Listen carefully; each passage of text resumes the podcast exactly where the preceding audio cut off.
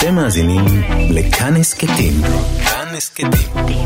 הפודקאסטים של תאגיד השידור הישראלי. כאן תרבות. אף פעם לא מאוחר מדי. עכשיו, 60 החדש. כאן תרבות.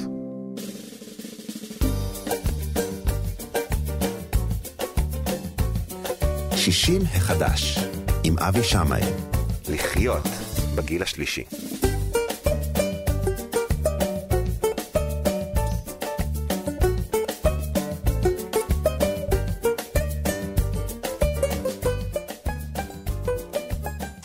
שלום לכם, אנחנו שישי מחדש בכאן תרבות, 104.9 וגם 105.3 FM, כמובן שגם באתר האינטרנט של כאן ובאפליקציה המשובחת והחינמית שלנו, כדאי לכם להיות איתנו בכל זמן ובכל מקום.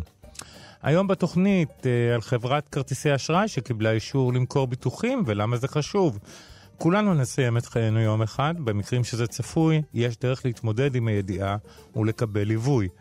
על מקהלה של אנשים שמתמודדים עם אלצהיימר ועל חוזר מנכ"ל משרד הבריאות שאוסר אשפוז חולים במסדרונות בתי החולים, וכמובן שלא נקפח אתכם ונשמיע גם אחלה מוזיקה. איתי באולפן דרור רוטשטיין על הביצוע הטכני והסיוע בהפקה, המפיק בר צ'פט, אני אבי שמאי, ומתחילים. על הקו כבר נמצאת הכלכלנית רינת מעוז, שלום רינת. שלום וברכה. המייסדת ומנכ"לית מעוז פיננסים. כן, בוקר ו... טוב לכולם. בוקר אור, ואנחנו נתחיל בזה שאנחנו נספר לכולם שחברת כרטיסי האשראי מקס, שידועה בשמה הקודם לאומי קארד, אה, קיבלה אישור למכור ביטוחים. נכון. מה זה אומר? תראה, אמ, אני קוראת רק כתבות חיוביות על זה שחברת כרטיסי האשראי מקס קיבלה אישור למכור ביטוחים. ומה שהרבה מאוד עיתונאים כותבים זה שזה הולך רק לשפר את המצב ולהוריד את המחירים. ומי שכותב את זה, זה מי שכנראה לא חי את העולם הזה בפנים עם הידיים והרגליים, וגם, לדעתי, גם חוטא בזה שהוא בכלל לא מזהיר את הציבור מהסכנות שאורבות לו שם. ואני רוצה היום לתת כמה אה, המלצות, עצות מאוד פרקטיות, במיוחד לאנשים שלא מכירים את עולם הביטוח. מה, מה הסכנות? אני רוצה להבין מה המסוכן בזה שהם יכולים למכור ביטוחים. אני מניח שהם גם יעשו את זה בטלפון, הם לא יפתחו... אה... רק בטלפון, אוקיי. ומכאן מתחילה הסכנה. בואו נתחיל עם כזה דבר. קודם כל, מה שהם קיבלו אישור זה אך ורק למכור ביטוחי רכוש, שזה אומר דירה, רכב, זה נקרא אלמנטרי. Mm-hmm. עכשיו, תחשוב רגע, שמישהו מרים טלפון לאנשים מבוגרים, ומוכר להם לא מישהו שאתה מכיר באופן אישי, אלא איזשהו נציג שירות שמוכר ביטוח דרך טלפון לבן אדם שלא מבין חצי דבר בביטוח. עכשיו, אין אף אחד שאתה תוכל לדבר איתו ומכיר אותך באופן אישי, שמטפל לך בתנאים, או שאתה לקוח שלו בעוד מוצרים, בפנסיה וכן הלאה. אין אף אחד לא מכיר אותך, לא מכיר את הבני משפחה. מה שהם בסך הכל עושים, זה בעצם מתקשרים אליך, אומרים לך כזה דבר, שים לב, אנחנו מחברת כרטיסי האשראי שלך, יש לנו הצעה מיוחדת בשבילך, ואז הם מוכרים לך ביטוח שלאו דווקא בכלל אתה צריך אותו, ולפי מה? לפי איזשהו שאלון סטנדרטי. וכמובן שעל הדרך יש להם את מספר כרטיסי האשראי שלך, ושם הם מחייבים אותך דרך הכרטיס. כן. עכשיו, תראה, אנשים, אתה יודע, אנחנו כולה, הדרך היחידה להמשיך לחיות היא להזדקן. אתה לא מבין את התחום. העולם הפיננסי והביטוחי כל הזמן משתנה. כשמתקשר מישהו שאומר שהוא מחברת כרטיסי האשראי שלך ויש לו כבר את כל הפרטים שלך ויש לו הצעה מאוד מאוד משתלמת, כי זה משהו חדש שנפתח. זה נשמע מאוד מאוד טוב, אבל הבעיה היא שכל הנציגים האלה זה לא אנשים שעסקו בביטוח. זה לא נציגי שירות שאי פעם בחיים שלהם הגישו תביעה, תביעת ביטוח בשביל הכוח שלהם. Mm-hmm. ואז מה קורה? יש לך איזושהי בעיה, אבי, אנחנו מכירים את זה מכל חברות נותני השירות בארץ, בוא תתחיל להתקשר למוקד שירות לקוחות. לנציגים. יש אבל חוק שמחייב אותם לענות לך תוך כך וכך זמן, לא? איזה יופי שהם עונים לי, כן, המענה הקולי שלהם עונה לי, ואז מעבירים אותי מנציג אחד לאחר. אני באופן אישי, אני עם כל הידע והיכולות, אני מוצאת את עצמי מתייאשת ממוקדי שירות. עכשיו, מה שקורה זה שתחשוב שאתה, אותו בן אדם, חלילה קרה מקרה ביטוח, אתה יודע, ברכב, בדירה, דברים קורים, בסדר? עכשיו, אתה צריך להתקשר לבד, אותו בן אדם מבוגר יחסית, צריך להתקשר לבד למוקדי שירות ולנסות לקבל שם שירות. Mm-hmm. אין בן אדם אחד כמו סוכן ביטוח היום שהולך לחברת, שהולך לחברת הביטוח ואומר, זה לקוח שלי. הנה התביעה, אני יודע איך לעשות את זה. אני לא דואג שהלקוח יתרוצץ וירים טלפונים, יעבירו אותו ממחלקה למחלקה ויטרטרו אותו עם מסמכים. אני עושה את זה בשבילו. עכשיו, אה, חברות הביטוח, אם תשאל אותי, מאוד לא רוצות את סוכני הביטוח בפנים. למה? למה שיגיע בן אדם עם כוח, שיש לו הרבה מאוד לקוחות, והוא יגיד, זה לקוח שלי, אתם צריכים לטפל בו, אתם צריכים לשלם ומתוך מה שידוע לי על חברות הביטוח, ויש לי ידע מסוים, כן. אני יודע שהסוכנים אה, נחשבים מאוד בעיני חברות הביטוח, הם כוח משמעותי בפני החברה.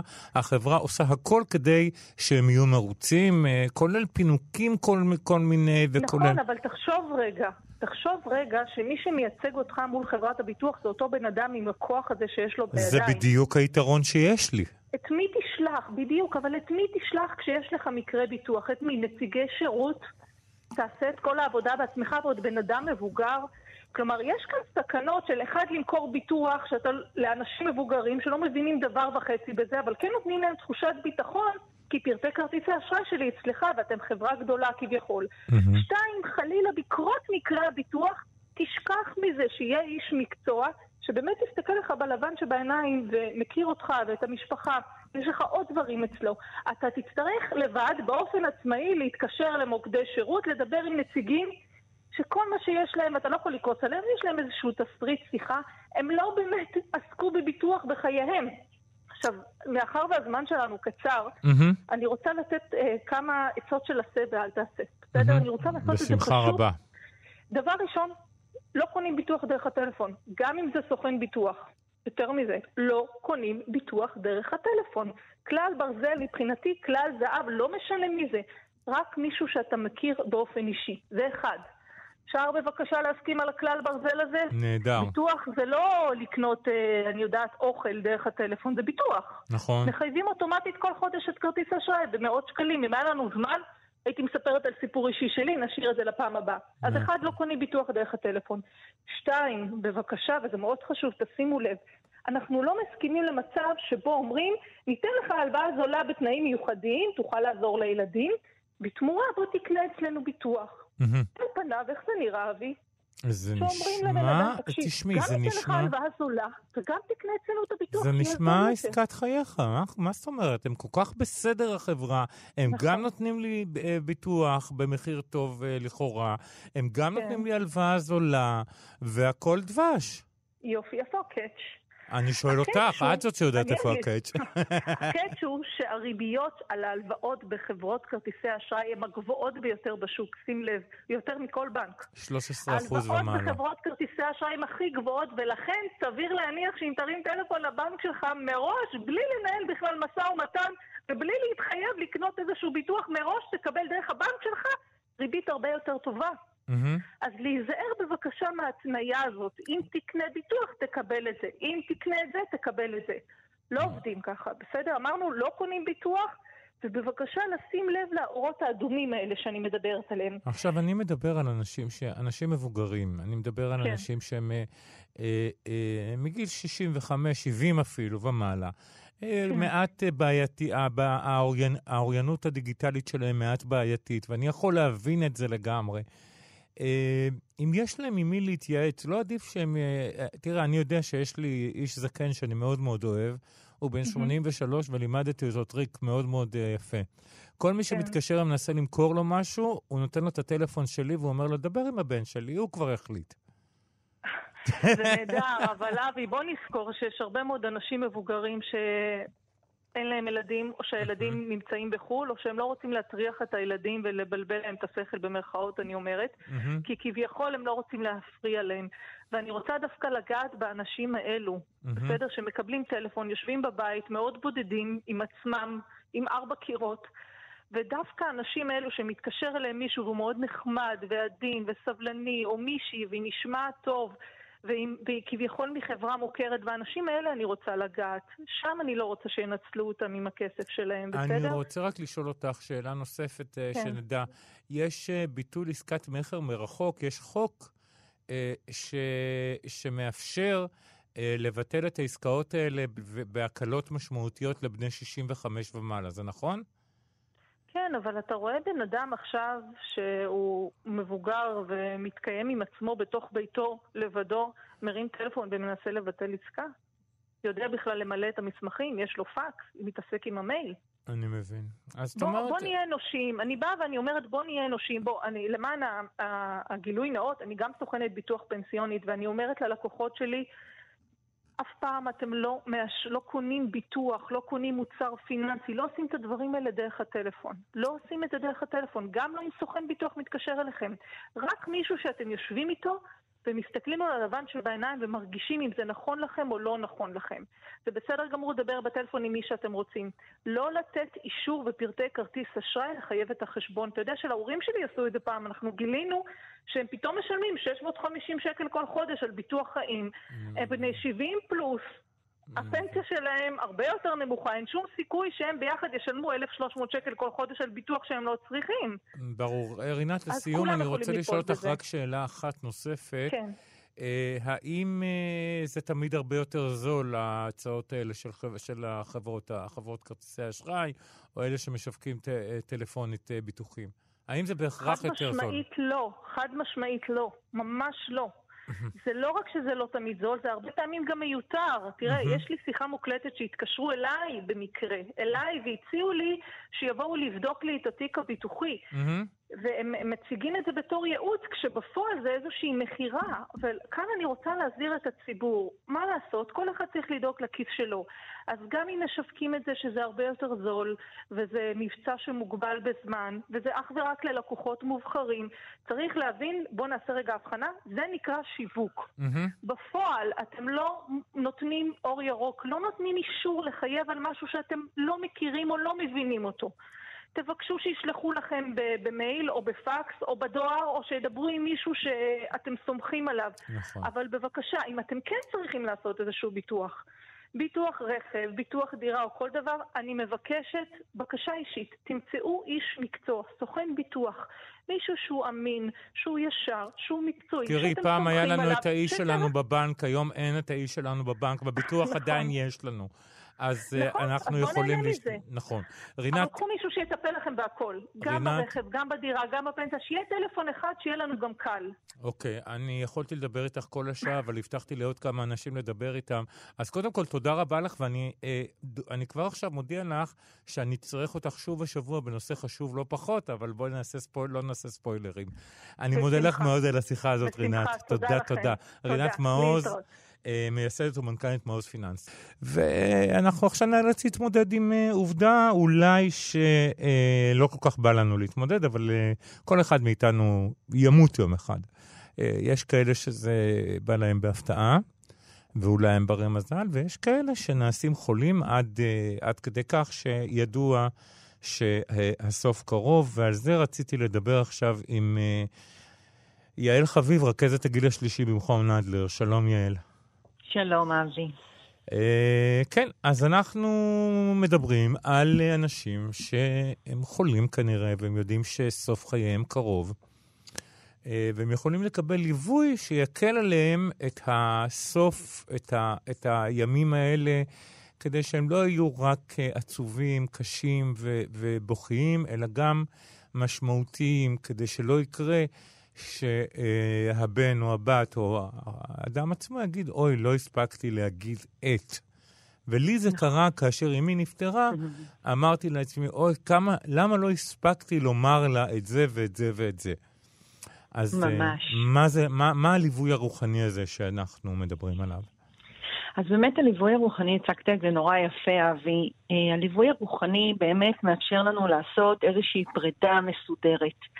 אה, הרבה אנשים מייחלים, אתה יודע, ללכת לישון ולא לקום בבוקר, ויחד עם זה אני חושבת שיש אה, הרבה יתרונות, אם אפשר אה, להגיד את זה כך, דווקא כן לעשות איזשהו תהליך של פרידה, איזשהו מסע עצמי, איזשהו מסע משפחתי. זה לא רק העיבוד של המוות שלי עם עצמי, אלא גם באמת עם הסביבה שלי. ואני חושבת שאתה מעלה פה נקודה ככה באמת מאוד מאוד רגישה, שאולי כל אחד מאיתנו, מי שמאזין כרגע, חושב על איזשהו אדם יקר לו, אה, שאולי הוא לא הספיק עוד להגיד משהו, או, או להיות נוכח במשהו, או ככה לשתף במשהו את מי שכבר לא נמצא איתנו.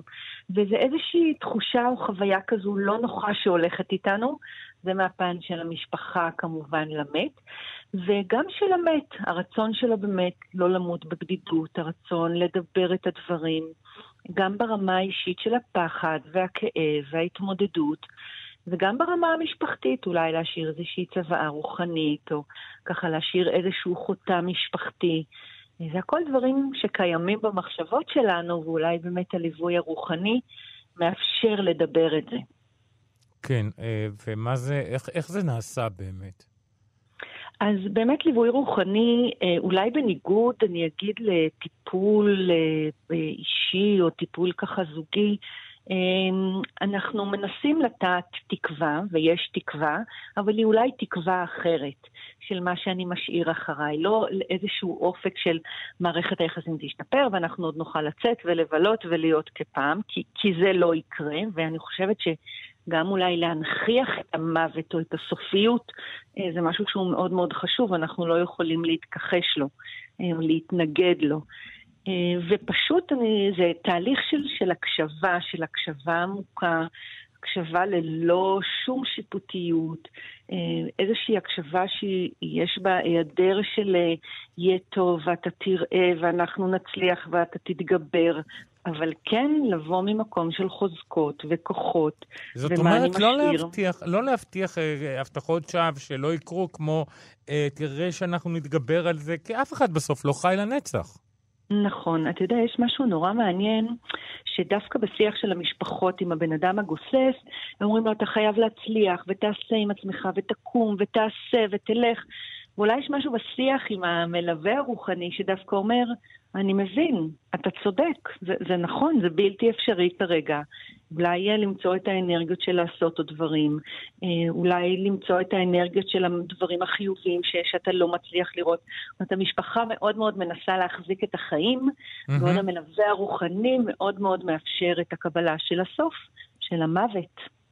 ומהניסיון שלך, ויש לך ניסיון עם אה, בני הגיל השלישי ועם אה, עם הדברים האלה.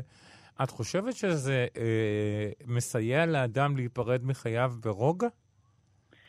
אני חושבת שמאוד. אני מאוד מאוד מאמינה בזה באיזשהו שקט. תראה, אני בכלל מאמינה בדיבור, אה, בלשוחח על הדברים. כי, כי הדברים קיימים במחשבות שלנו, וכל עוד הם נאספים בתוכנו, הם הופכים להיות מאוד מאוד כבדים ומאוד מאוד לא פתורים, ויש לנו גם את דרך המחשבה שלנו, שעל כל שאלה אולי יש לנו גם תשובה. אבל עצם השיח החוצה, עצם האפשור של לדבר על זה, להנכיח את זה, לתת לזה לגיטימציה, לראות את זה, לגעת בזה, להריח את זה, אה, זה משהו שמאוד מאוד מאוד מקל. זה נותן גם מקום לחולה, לאדם, אה, לבחור איפה לסיים את חייו, אם בבית, אם בהוספיס, אם בבית החולים בכלל, הוא מעדיף להיות ומרגיש בטוח יותר. ממש, ממש. אנחנו הרבה פעמים אומרים שכמו שאנחנו מנהלים את החיים שלנו, אנחנו גם יכולים לנהל את המוות שלנו. אה, ובאמת לדבר על הדברים, אתה יודע, מישהו פעם כתב איתי ממש צוואה בחייו. Mm-hmm. אה, להשאיר מכתב לכל ילד שהוא רצה, שהיה לו יותר קשה להגיד והוא רצה כן לכתוב אותו. אה, אתה יודע, אפילו ברמה של לבחור את המוזיקה.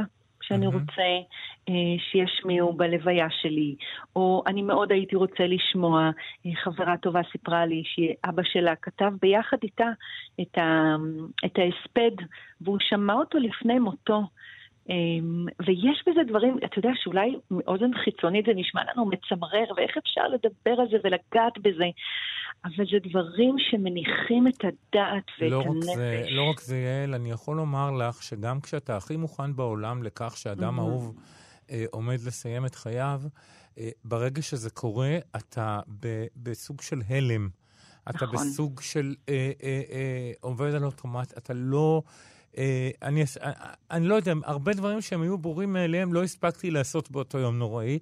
אה, ואולי אם אנחנו מתכוננים לזה, ואנחנו יודעים גם מה הרצונות של האדם שהלך לעולמו, אולי זה יותר קל גם לנו. נכון. תראה, זה לא, זה לא פחות כואב, אבי, זה לא עושה את הפרידה שום דבר, יותר... שום דבר, פח, שום דבר שום לא דבר. מקל את הכאב. זה אני יכול דבר. להגיד לך.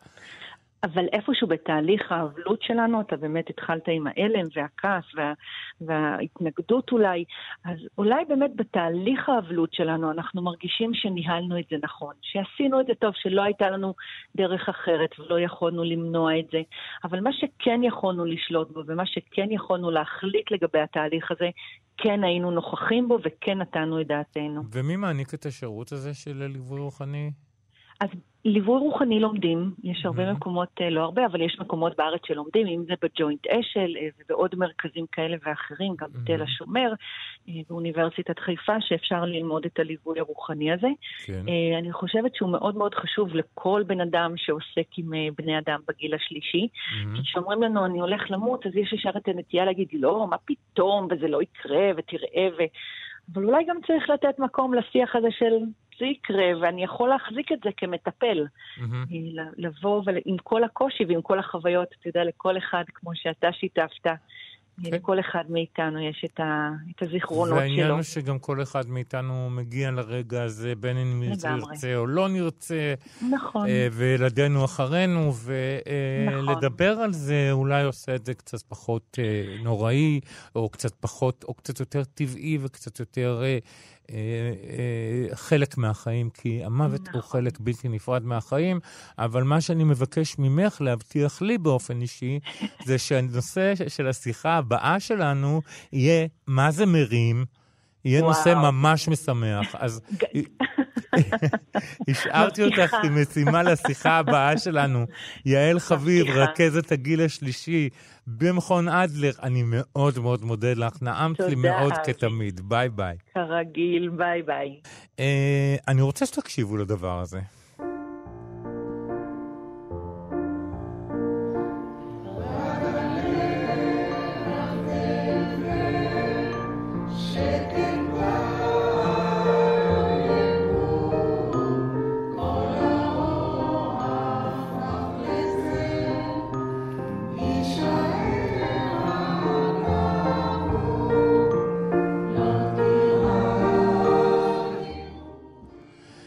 שאתם שומעים עכשיו זה, אה, זאת מקהלת אה, שירה ייחודית שהוקמה לאחרונה, שכל משתתפיה הם חולים במחלת האלצהיימר, שעמותת הפרקינסון מציינת החודש, את חודש המודעות לפרקינסון. נמצאים איתנו, נמצאות איתנו על הקו שתיים.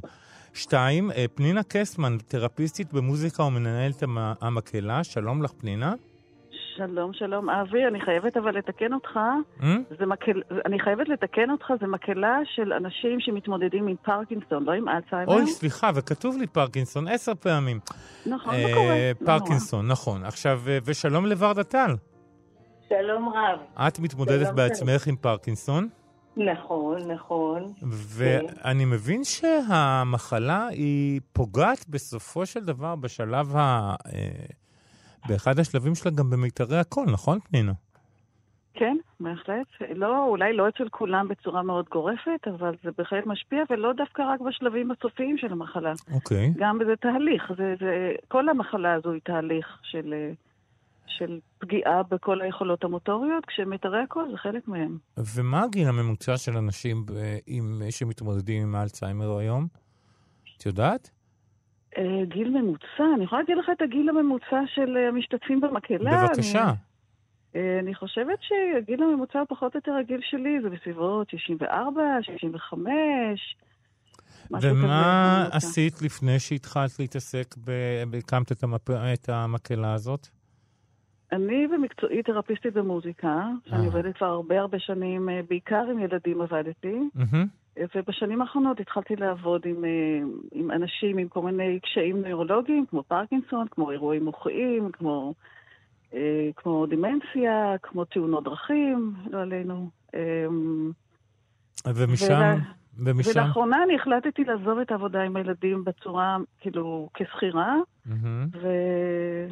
וזהו, והדבר הראשון ש... רציתי לעשות זה להקים את המקהלה לפרקינסון שכבר עבדתי איתם, mm-hmm. והכרתי אותם, וראיתי במו אוזניי ועיניי, ראיתי איך תוך ארבע שנים אנשים, היכולת הקולית שלהם משתנה. משתנה לרעה או לטובה? לרעה. לרעה.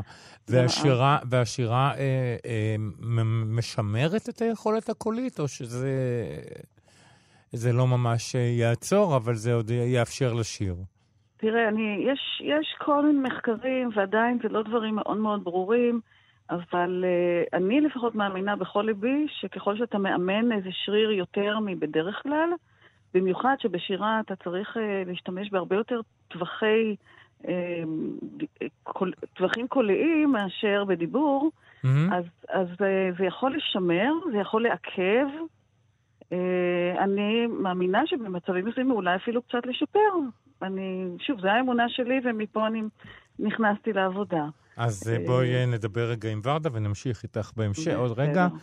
ורדה, את מתמודדת עם פרקינסון ואת משתתפת במקהלה. בואי ספרי לי על עצמך קצת. בת כמה את? אני בת 64, כמעט. כן. 63 וחצי. ממתי אובחנת? אני למעלה מ-20 שנה. אני מאוד מאוד ותיקה. וכן. ואיך זה משפיע על החיים היומיומיים שלך, ההתמודדות הזאת? מה, את מוגבלת בתנועה, ב... אני, אני בלוחמה. זאת אומרת, מה שקורה במחלה הזאת זה איזשהו נוירוטרנסמיטר שנקרא דופמין, נפגע הייצור שלו. כן. עכשיו, מקבלים את זה חיצונית בתרופות. אוקיי. העניין הוא שכן, תרופות זה לא כמו ה... כשהגוף מייצר בעצמו את מה שהוא צריך. Mm-hmm. ויש גם תופעות לוואי לתרופות שמתגברות אחרי שנים, אה, תופעות הלוואי אה, נעשות קשות יותר. זאת בפירוש התמודדות. Mm-hmm. עכשיו, כן, המוטו שלי זה, אה, זה לחפש את, ה, את מה שעושה טוב ומה שעושה כיף, מעבר לזה שכל דבר כזה שעושה טוב, יש לו גם אה, ביטוי אה, פיזי ש... זאת אומרת, הוא משפר גם פיזית, כמו הסיפור של המקהלה. Mm-hmm. וגם, אה, כמו שפנינה אמרה, עוזר מאוד בקטעים המוטוריים, שימור יכולות, וזה גם כיף גדול. זה... זהו, שזה כיף. זה, לשיר לגמרי. זה כיף, נכון? אני, אני לא יודע לשיר, אני זייפן אה, אולי יותר מיוסי בנאי, שאמרו שהוא היה זייפן מספר אחד, אבל זה כיף לשיר, אני שר כשאף אחד לא שומע בעיקר. אה, תאמרי לי בבקשה, אה, כן. כמה זמן אה, את, מה עשית לפני שהתגלתה המחלה? במה עבדת? אני עבדתי גם אחרי שהתגלתה המחלה, עבדתי בעיקר בדברים שקשורים לביטוח. אני עבדתי בסוכנות לכן, ביטוחי משנה. אוקיי. כן, חברה גדולה. חבויות וכאלה, אנחנו מכירים את התחומים האלה, הכל בסדר. אוקיי. ולא הפסקת לעבוד, אני מבין, כשהתגלתה המחלה.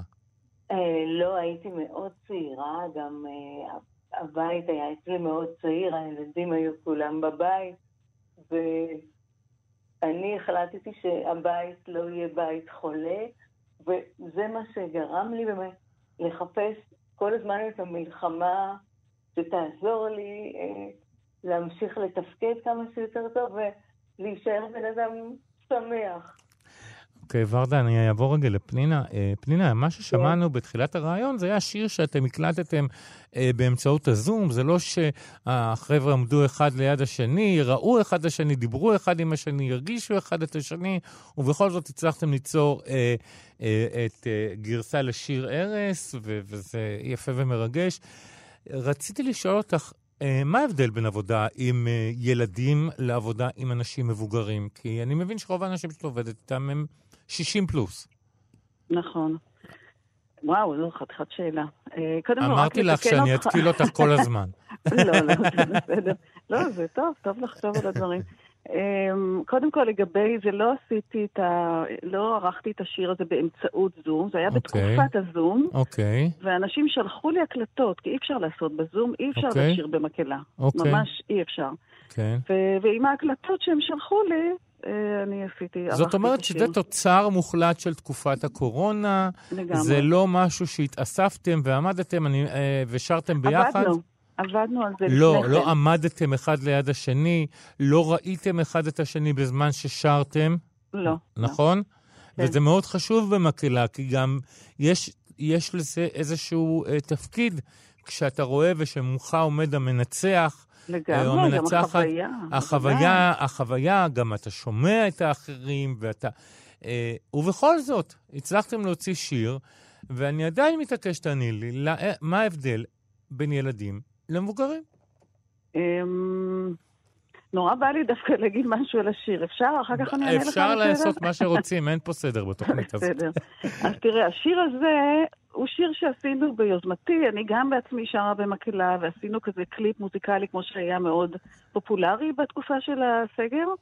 ואני גם רציתי לעשות, אבל לא חשבתי על וידאו, כי אין לנו אמצעים כספיים, ועשינו את זה. ופתאום... אה, יושבת אה, ריקי נבון מעמותת פרקינסון, פנתה כן. לאחת ממשתתפות המקהלה, כן. ושאלה אם אנחנו יכולות לעשות קליפ מוזיקלי שמתאר את ה... שה... שה... שהחברי המקהלה יכתבו את המילים ו... ויתארו את התחושות שלהם בתוך הקורונה, או בכלל תחושות שלהם כ... כ... ככאלה שמתמודדים עם פרקינסון. Mm-hmm. והרמנו את הכפפה, שלושה משתתפים, אחת מהן זו ורדה, כתבו מילים. אני עשיתי עריכה של המילים פחות או יותר לפי הסדר שנראה לי, הוספתי מוזיקה, ואנחנו עכשיו עובדים בשצף קצף על הקליפ הזה, ויש אה, הבעל של אחת המשתתפות עושה סרטון וידאו על זה. זאת אומרת שזה רב-תחומי ומעסיק לא רק אה, אתכם, אלא גם את בני המשפחה וחברים. כרגע כן בפרויקט הזה, וזה מאוד מאוד מרגש את כולם. אני מזמינה אותם להקלטות אצלי פה, יש לי אולפן uh, קטן, uh, okay. uh, חובבני שלי בתוך הבית, אז כל אחד בא בנפרד, ואני מקליטה אותו בשירים, ואז אז... אנחנו נכניס לתוכנה. ואז אני אספר ש... לכולכם שמקהלת, uh, המקהלה הזאת, uh, יש לה שם? אתם נתתם לה שם? אה, או שעוד לא החלטתם? עוד לא סופית. אז עד לא הקליפ הבא והשיחה הבאה שלנו, אני מבקש שיהיה שיר ויהיה שם. ובינתיים אני מאחל לכם המון המון המון טוב. ורדה טל, תודה רבה לך ששיתפת אותנו. תודה. פנינה וקסמן, תודה, אה, סליחה, קוסמן, סליחה. נכון. אה, ואני לא רוצה, אני רוצה להזכיר שעמותת הפרקינסון היא שותפה לדרך והיא פועלת לקידום כל יוזמה למען רווחת החולים בישראל, כל אחי, ושהמשיכו ככה. תודה רבה לכם. תודה לך. תודה רבה. ביי ביי. בשבוע שעבר, אה, משה בר סימנטוב, אה, מנכ"ל משרד הבריאות, המנכ"ל היוצא של משרד הבריאות, פרסם חוזר המנכ"ל שכותרתו האיסור על אשפוז חולים במסדרונות בתי החולים. יש לי פה את החוזר, והוא מאוד יפה ומפורט. אה, וכדי לדבר איתו, ביקשתי לדבר עם דוקטור איתמר עופר, מנכ"ל צבא רפואה. שלום לך. שלום רב. אה, אוקיי, אז קודם כל, יפה מאוד שיש חוזר מנכ"ל. אה, אתה למדת אותו, אני מניח, אתה מכיר אותו טוב יותר, טוב יותר ממני. יפה מאוד. ומה העקרונות שלו? תראו, העיקרון שלו באמת הוא מאמץ את הוועדה לשיפור הטיפול במערך הפנימי, והעיקרון הוא שההמלצה היא שלא מאשפזים חולים בחדרים שאינם חדרי חולים. זה לא סביר ופוגע בכבוד האדם ובזכויות הבסיסיות לפרטיות, שזה מבורך. נכון. אז זה אה, מעשי? אז את, הבעיה הוגדרו, את הבעיה הגדירו נכון, ואז הלכו להנחיות, וההנחיות הן כולן אה, מסוג ההנחיות שמתאימות ל-1980 או 60 או לא יודע מה, וזה בסדר, זה בסדר, זה בסדר. בתי החולים צריכים לאשפז אך ורק בחדרי חולים. ויש כאן הנחיות אה, הנדסיות שצריכים לארגן את חדרי החולים בצורה מתאימה לצרכים שיש בתוך המחלקות הפנימיות בימינו.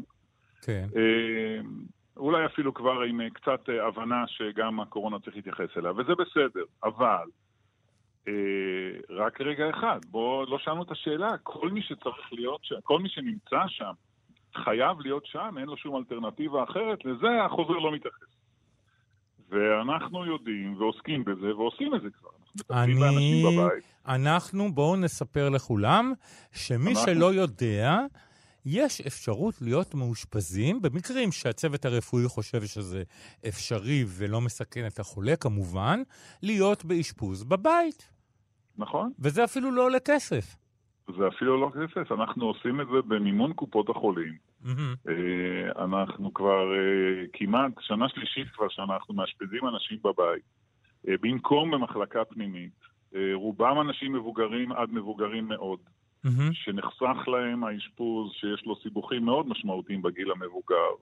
ואפשר לטפל בבית בדלקות ריאות, ודלקות בשתן, ודלקות בעור, והחמרות של סיכת לב, ושל מחלת ריאה, ובעצם את אותם שלושה, ארבעה, חמישה, שבוע ימים גג, כשאדם נמצא בבית חולים, אפשר לעשות בבית במקרים רבים. אני יכול להגיד לך מהספרות ומהניסיון בעולם, אנחנו גם מובילים את הקהילה הבינלאומית לאשפוז בבית, כ-20% מהאנשים שנמצאים מכל רגע נתון בבית חולים, יכולים היו להיות מטופלים בבתיהם בצורה בטוחה מאוד יותר מאשר בבית חולים, ובצורה, מבחינת איכות, בצורה מעולה. דוקטור עופר, אני אה, רוצה לציין עוד משהו שאולי אה, קטונתי, כי אני לא רופא, אבל אה, יש לאנשים מבוגרים עוד תופעה שכשהם מאושפזים בבתי חולים, והתופעה הזאת מאוד מבהילה את בני המשפחה בדרך כלל, ונקראת דליריום. נכון. שזה סוג של הזיה. האדם מאבד אוריינטציה, לא מבין מה קורה איתו, לא מבין איפה הוא נמצא, וסובל מחרדה קשה לעיתים. אה, וזה נחסך למעשה באשפוז הביתי, נכון? לגמרי. אני, אני מאוד שמח שאתה מעלה את הנקודה הזאת. שוב, אני אחזור רגע בכל זאת לספרות ולא ניתן סתם, לפחות רבע מהחולים מעל גיל 70 שמתאשפזים, מפתחים את הדליריום הזה, כמו שציינת, שזה בלבול וחוסר התמצאות. אה, וזה מביא אותנו למסקנה הכי פשוטה, שאם אתה משאיר את האדם, כל אדם, ואדם מבוגר בפרט, בסביבה הטבעית שלו, mm-hmm. עם המיטה שלו והחדר שלו והמזון שהוא רגיל לאכול, זה לא המזון, עם כל הכבוד לבתי החולים שמשתדלים, זה לא מה שרובנו אוכלים בבית. Mm-hmm. והרעשים שלו והתאורה שהוא אוהב, היכולת שלו להחלים ולהתמודד עם המחלה שלו היא שונה לחלוטין. אה, כמו שאמרת, הרבה פעמים משפחות, בצדק, מאוד נבהלות, זה נראה דרך אגב, אנחנו קוראים לזה בשמות גבוהים של דליריום, mm-hmm. למשפחה שמגיעה לחדר מיון או למחלקה והיקירה מתחיל את השלב הבלבולי הזה, זה נראה כמו דמנציה פתאומית. בדיוק, וזה ו... מה שנורא מפחיד.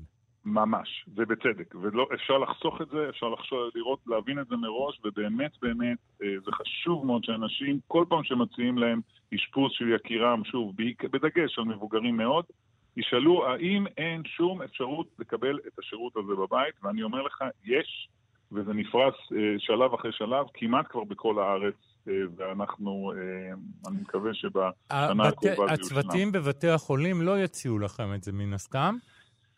תראה, זה... אבל אם אני, אם אני עכשיו, אם אני הולך עם בן משפחה, או ששומע שבן משפחתי אה, זקוק לאשפוז, אני יכול לשאול את הרופאים במחלקה, מה עם אשפוז ביתי? האם ניתן לקחת אותו הביתה לתנאים של אשפוז ביתי, ואז צבא רפואה נכנסים לתמונה, בדיוק. ומארגנים את כל הדברים? רופא רואה את החולה פעם ביום? רופא רואה אותו פעם, מיד כשמגיעים הביתה, תוך שלוש-ארבע שעות מגיע רופא ואחות ועושים קבלה כמו שצריך, mm-hmm. ומאותו יום, כל יום רופא, לפחות פעם ביום אחות. זמינות טלפונית סביב השעון שבעה ימים בשבוע. אינפוזיות וחמצן וכל הדברים האלה, לא, אלו לא בעיות. שצריך. כמובן שאנחנו רופאים, ואנחנו קודם כל מקבלים את התמונת מצב הקלינית ושוקלים האם לאדם הספציפי הזה זה המענה הכי מתאים. אם חס וחלילה אנחנו מאמינים שיש כאן אה, הכנסה של האדם לסיכון יתר, זה לא יקרה. יותר מזה, גם אם אנחנו למחרת בביקור נחליט שאומנם הבאנו אותו הביתה, אבל בכל זאת מצבו הנשימתי לא אה, משתפר כמו שצריך. אז תמיד אפשר להחזיר, זה בסדר. Okay. אוקיי. אנחנו במערכת דינמית ולכן אנחנו באים גם כל יום. אז לכן אני, אבל... רוצה, אני רוצה שאנחנו, פשוט נגמר לנו הזמן, אנחנו נסכם שמה שחשוב לנו מאוד שנ, שכולם ידעו, שיש אפשרות לאשפוז ביתי, זה אפילו לא עולה כסף, פשוט תשאלו את הרופא בחדר המיון כך. לפני שמעבירים את אה, בן משפחתכם, את יקריכם למחלקה. דוקטור איתמר עופר, מנכ"ל צבא רפואה, תודה רבה לך, החכמת אותנו מאוד. תודה רבה וצהריים טובים. נהדר, תודה רבה. תודה רבה לך. אה, זהו, חברים, עד כאן אה, שישי מחדש להיום. היה עצוב, היה שמח, היה מעניין. אני מקווה, תודה רבה לכם שהייתם איתנו. תודה לאורחים הנהדרים. אה, שנתנו לנו אה, הרבה מחוכמתם. תודה לברט שפט שהפיק את התוכנית הזאת, כמובן לדרור רוטשטיין שעשה איתי פה את התוכנית באולפן. בקרוב התוכנית הזאת תהיה זמינה גם בדף ההסכתים של כאן. חפשו שישי מחדש ותמצאו אותנו. מיד אחרינו, מאיה סלע ויובל אביבי מה שכרוך, שאם אתם לא יודעים, הוא מגזין הספרות הטוב היומי בישראל. אה, ואני אבי שמה, נהיה פה גם מחר. יאללה, ביי.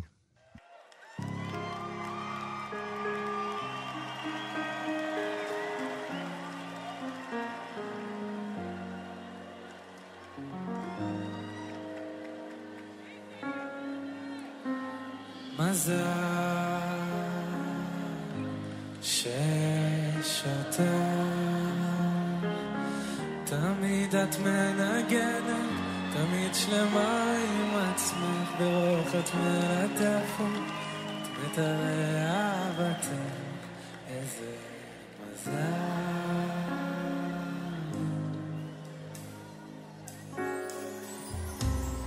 מזל שיש אותה. את מבינה אותי, ואת מראה לי את עצמי, מתלהב כמו ילד, מתפנק בך, ואז אני נשאר איתך.